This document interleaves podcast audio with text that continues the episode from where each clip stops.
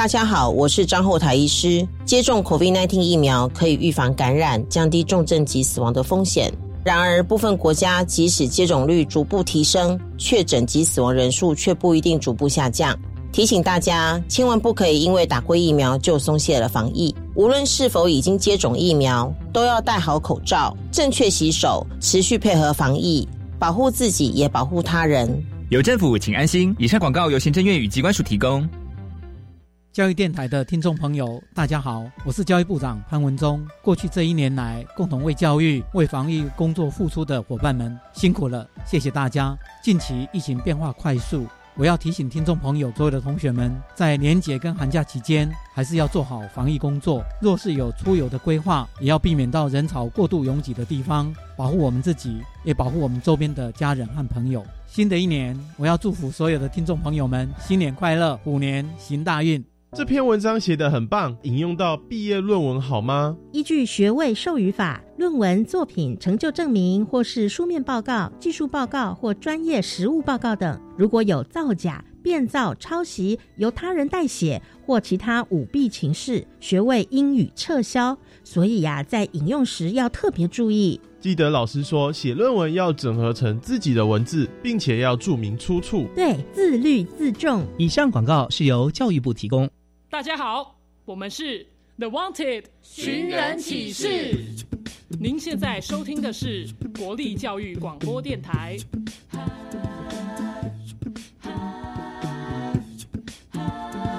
就爱教育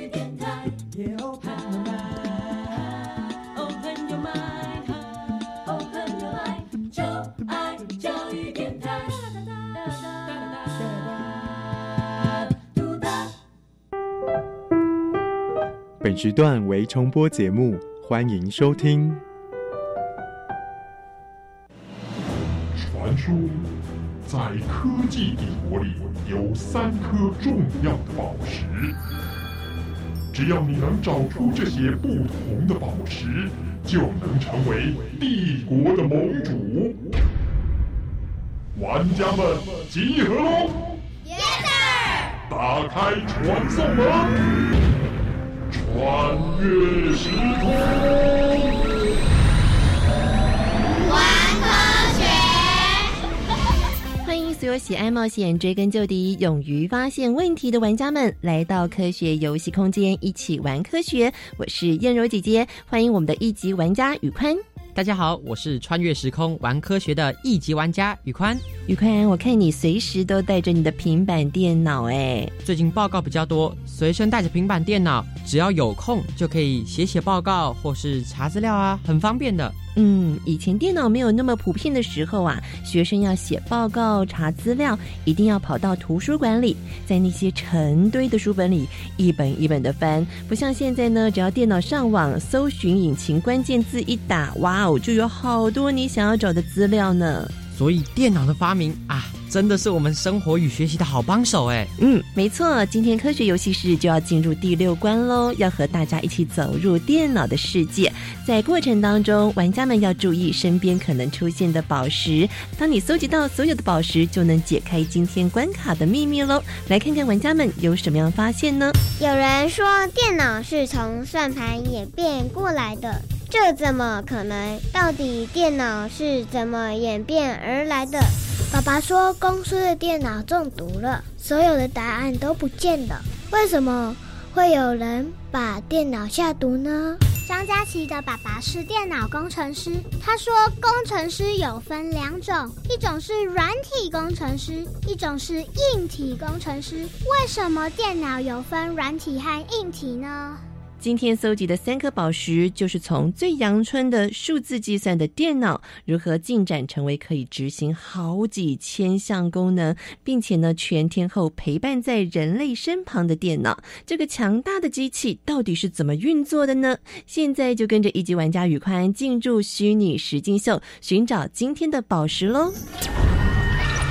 一二虚拟实境。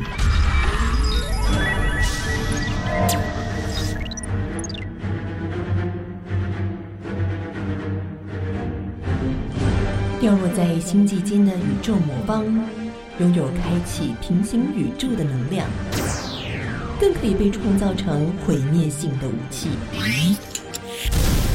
几千年来，他在一群肩负正义使命的英雄联盟捍卫下沉睡着。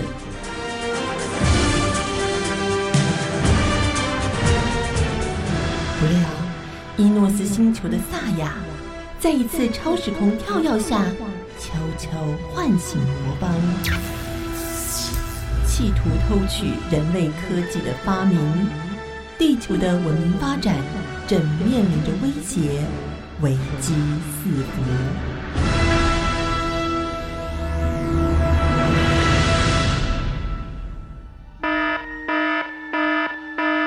哎，局长，你看，宇宙魔方有动静。哎，这个电脑怎么荡荡的？伟大的宇宙魔方，请打开地球的平行宇宙，将我的能量传出。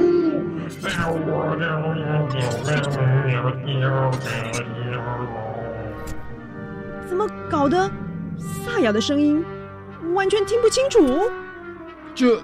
难道他又有什么新花招吗？哎哎哎！你的电脑荧幕怎么跳来跳去？你不要乱压！报告局长，我根本没有动键盘啊！你看，他他自己在跑。哎，你的无线滑鼠呢？会不会按到滑鼠了？哎，这荧幕怎么出现乱码了？哎呀呀，不管了，先追着赛亚的路线先走吧。是。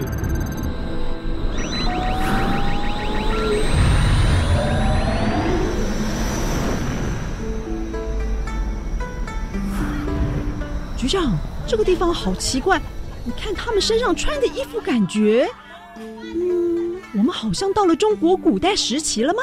哎，你看看，那里应该是市场。哎，局长，局长，我们去看看，可以到古代市场逛逛，好酷啊！嗯，去看看，也许可以看到萨亚的一些蛛丝马迹呢。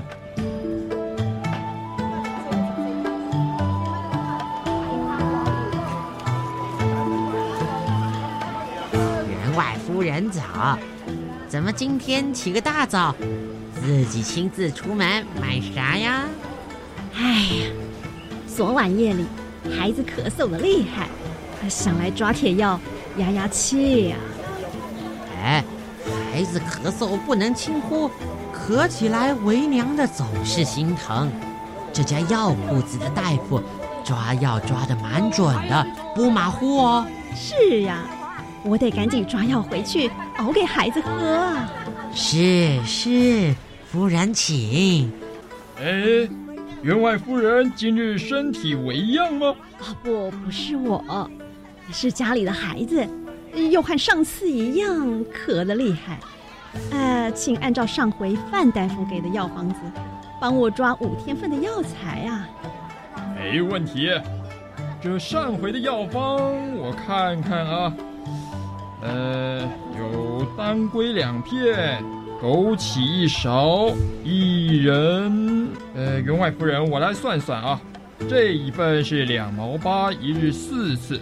哎，您说要几天份呢？哎，我要五日份。二下五去三，二去八进一，再来六上一去五进一，三去七进一。好了，这一共是三分八毛五。哎哎，好的。再给您四分钱。呃，局长，那个老板嘴里念着一大串，这是怎么？难道抓个药还要下些咒语吗？当然不是啊！看你这脑袋瓜完全不灵光，这个叫做珠算，手里打的是算盘，嘴里念的是计算的口诀。呵呵，好有趣哦！哎，你看那小小珠子拨上拨下的，哎，算出来了哎！你可别小看那些算盘，它可是有着世界上最古老的计算机的美誉哦。而且啊，在二零一三年，这中国的珠算也被列入了教科文组织人类非物质文化遗产的记录中，是中国最重要的五大发明之一呢。哇，这么厉害啊！它就是古代人用的计算机，哦。不过这样一堆口诀，光要背起来就很累人了吧？那这算盘又是谁发明的呢？嗯，谁发明的就很难证明了。哎，这空间位移圈是不是在动啊？这是谁动到了？哦，我没有哦。哎，啊，真的动了！大家小心啊，要转换空间了。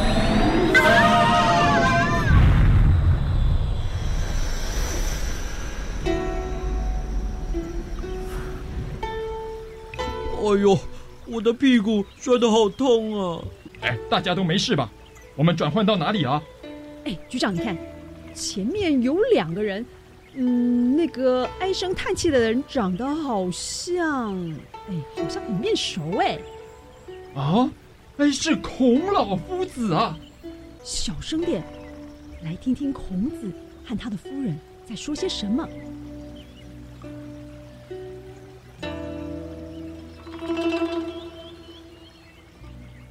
到底是什么事困扰你了？看你整天愁眉不展的。唉，君王派我处理朝中账目，怎料他是一塌糊涂，我算来算去还是算不清楚啊。那你算的都是些什么账呢？不过是一些简单的加加减减喽。哦。既然只是些加减的算法，我有个方法，你倒可以试试看呐。哎，到底是什么法子啊？你快说。你每次啊拿多少新凤回来，我便在绳中串上多少颗珠子，啊，用去多少呢？我便在绳子上拿下多少珠子。如此加加减减，也总是清清楚楚，不会混乱。这个方法，你不妨也试试看吧。好主意呀！据说后人就是依据这个事件发明了算盘，因此奉孔子为算盘业的祖师哦。哈哈，这只是民间上的传说故事，还没被证实呢。呃，不对啊。我们的瞬间位移怎么会带我们到未经证实的历史事件？这不太对劲啊！哎，你有带笔电吧？打开电脑，离回主机看看呢。嗯。哎，我怎么没办法登录啊？你们看，电脑画面不会跳动了。上面写什么？我看看，上面写。你的电脑中毒了，请将赎金汇入账号，我们将立即为你解毒。啊，我的电脑中毒了，那怎么办？我没有电脑，不能做事啊！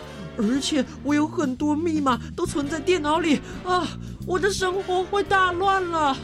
哦，你的扫毒软体都多久没更新了？我，我就……哎，算了。你把备份磁碟拿出来重灌，不就好了？我我就都没有备份啊！什么？你没有备份资料？现在到底是怎么回事啊？我们不会被困在春秋战国时期吧？哦，真是被你打败了！换我来。嗯，为什么你可以？因为我把资料都备份到云端上去了。准备好了，我们要回去喽。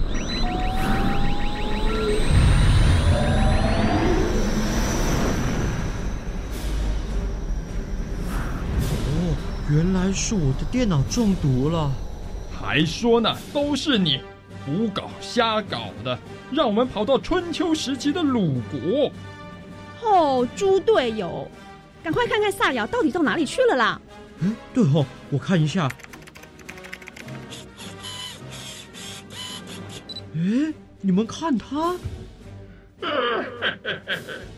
睡得真好，哎，来开电脑工作了。看我要去哪里搞破坏呢？我来瞧一瞧。嗯，来吧，我的超级电脑。嗯哼。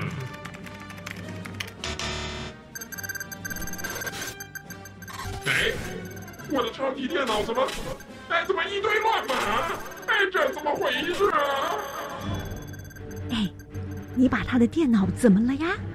呵呵，我把刚刚的电脑病毒传到他的电脑了。嚯，你好坏哦！哎，这这是什么东西啊？你的电脑中毒了，请将赎金汇入账号。哎，可恶！我的电脑中毒了！耶，太好了！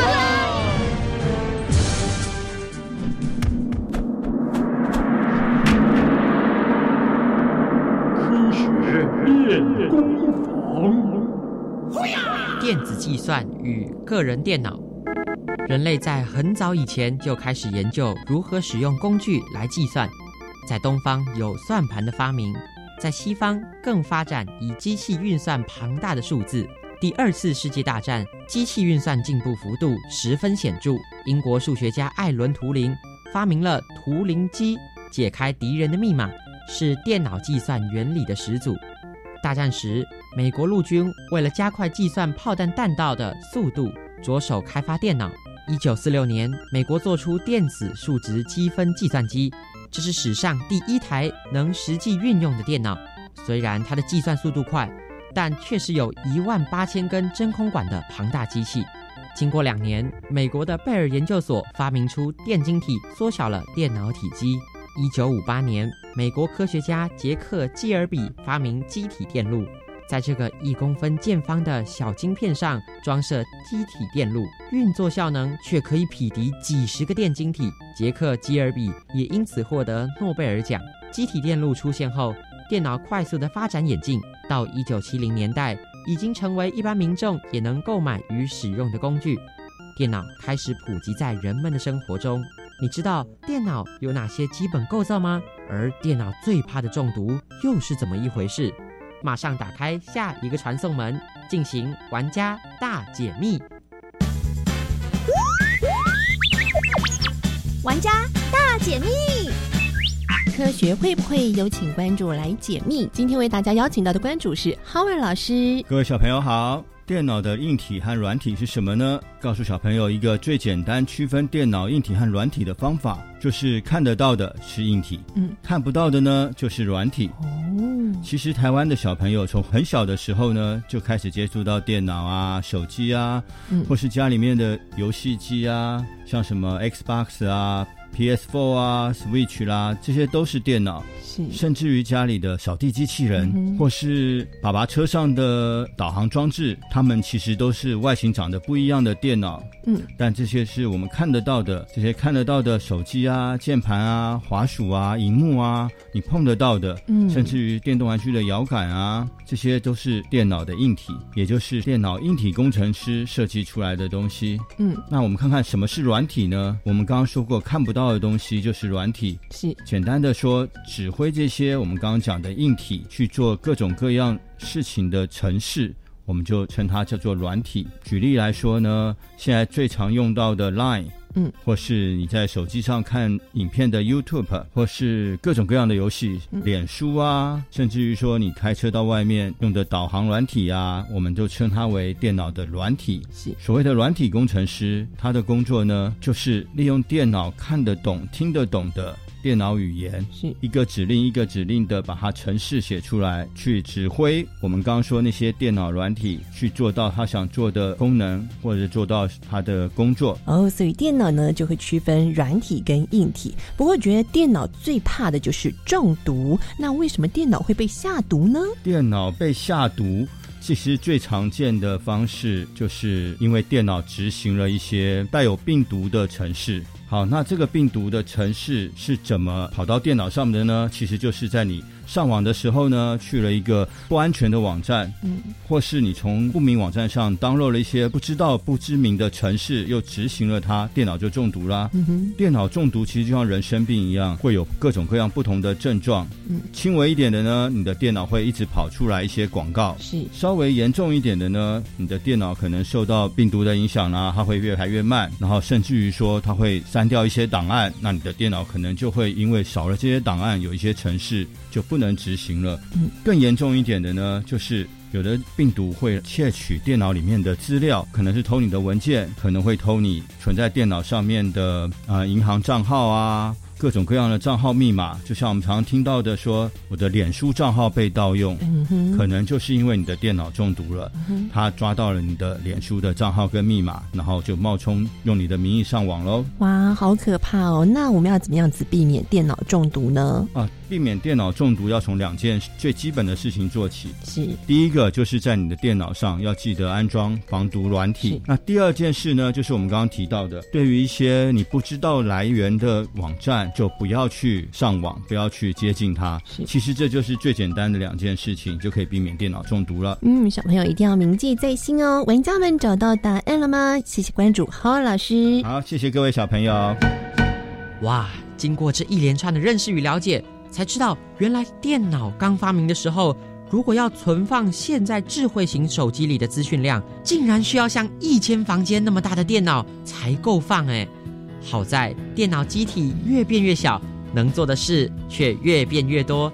一只小小的手机就能拍照、上网、传送资讯，而且啊，在电脑不断的发展之下，更将我们的生活推向人工智慧的时代。人工智慧是什么呢？它就是指透过普通电脑程式来呈现人类智慧的技术。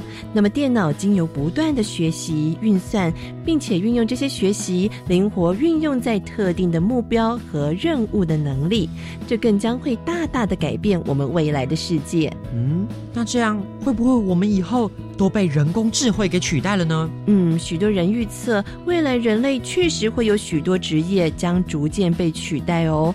但是呢，我想如果我们都能够长保好奇心、好胜心以及一股永不放弃的毅力，那么每一个人都一定能够拥有与众不同的成功。那这绝对不会是人工智慧可以学习的。今天隐藏版的宝石就是拥有这样特质的人物哦，他是为电脑。而生的比尔盖茨，塞恩斯名人堂，坚持努力的比尔盖茨。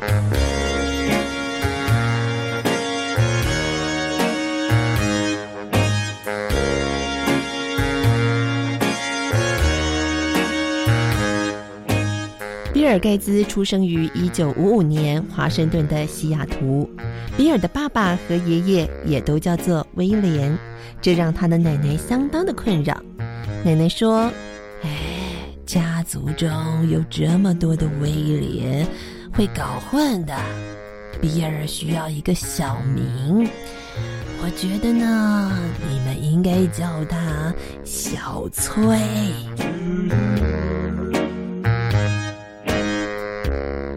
比尔还是小男孩的时候，他就见识到父母的创造力。也看着他们工作和学习。他的爸爸努力读书，想成为一位律师；他的妈妈努力工作，抚养比尔和他的姐姐克里斯蒂。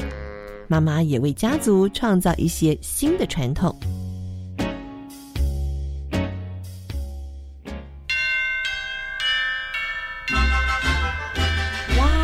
我们家的树上又挂满了睡衣耶！哎。粉红色那件一定是我的，我的是蓝色的。好了好了，孩子们都去换上新的睡衣。三分钟后，大家在椰蛋树旁边集合，准备拆礼物哦。耶！Sing again and again and again and again and again 盖茨家族独创的另外一个传统是暑假。每一年的暑假期间，他们都会去一个叫做奇里欧的度假村，其他家庭也会加入，大家一起游泳、野餐，还有玩游戏。妈妈们最喜欢的游戏叫做找圆圆石，小朋友们要挑战找出最圆的石头。妈妈，你看这个石头怎么样？够圆吗？嗯嗯，我不知道耶。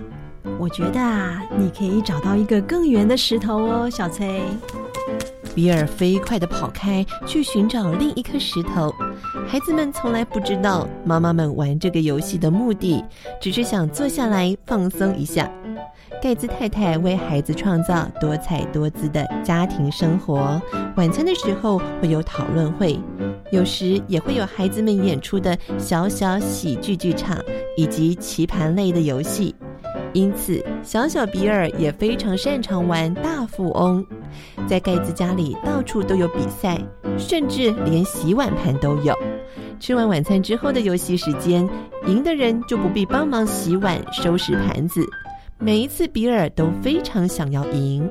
爸爸说：“小翠，你现在学习到的东西，将来都会帮助你成功的。”比尔在阅读上也有很强的好胜心，每年他的老师都会举办一场比赛，看谁能够阅读最多本夏日阅读清单上面的书。比尔喜欢阅读，他也喜欢竞争。爸爸，你看，我又赢得比赛了。小翠，你的企图心真强啊！每一年都让你赢得比赛，从来没有输过。但阅读不只是为了成为第一名，比尔天生就有强烈的好奇心。他在图书馆借了一大叠的书，迅速的读完它们，并且要求再回到图书馆借更多的书。比尔可以在任何地方阅读，他甚至在餐桌上读书。把书收起来，小崔。啊！可是我快看完了，不行，在餐桌上读书是很没有规矩的哦。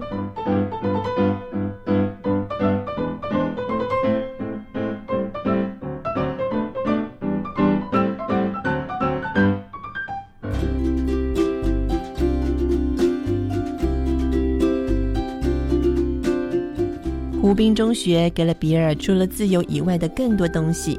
学校也提供他接触电脑的管道。在一九六零年代，一间学校能有一台电脑就很稀有了。学校必须募款来买键盘和一台被称为终端机的印表机。终端机会连线到一台位于其他建筑物的巨大主机电脑，而学校必须购买电脑的上机时间。电脑让比尔着迷不已，他花了很多时间在电脑上学习如何写程式。十三岁的比尔就写出了井字游戏的程式。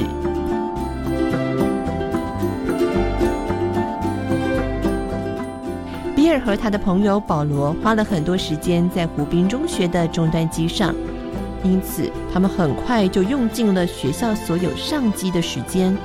但是男孩们非常聪明，也很鬼灵精怪。为了争取更多的上机时间，他们更改了数据使用的记录。当电脑公司发现他们做的事，中断了他们与主机的连线。后来取得的协议是，电脑公司会提供他们无限上机的时间，但是比尔和保罗必须找出城市中的错误，并且回报给电脑公司。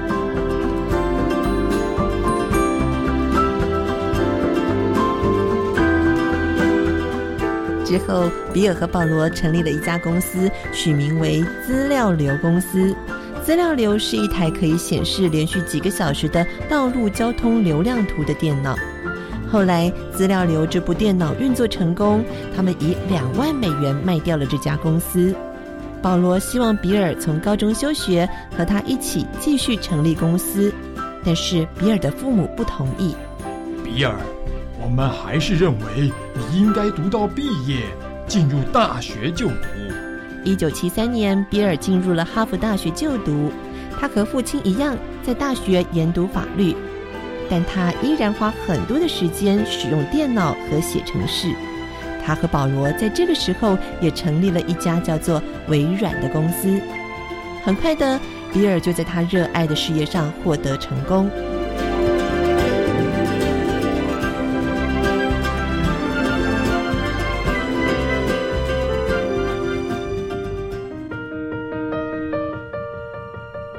在电脑快速的发展之下，微软成为了世界上多数电脑的作业系统。西元两千年，他成立了比尔及美琳达盖茨基金会。这个基金会为各式各样的理想提供经费。比尔盖茨曾经说：“只要有坚强持久的心，一个庸俗平凡的人也会有成功的一天。否则，即使是一个才识卓越的人，也只能。”遭遇失败的命运。这是一位因应电脑而生的比尔盖茨。今天的四颗宝石大家都搜集到了吗？非常欢迎大家上我们的粉砖扫描 Q R code，回答我们关卡四颗宝石正确的答案，看看你的战斗力是不是又增强了许多呢？下次有机会来挑战我们的一级玩家，成为。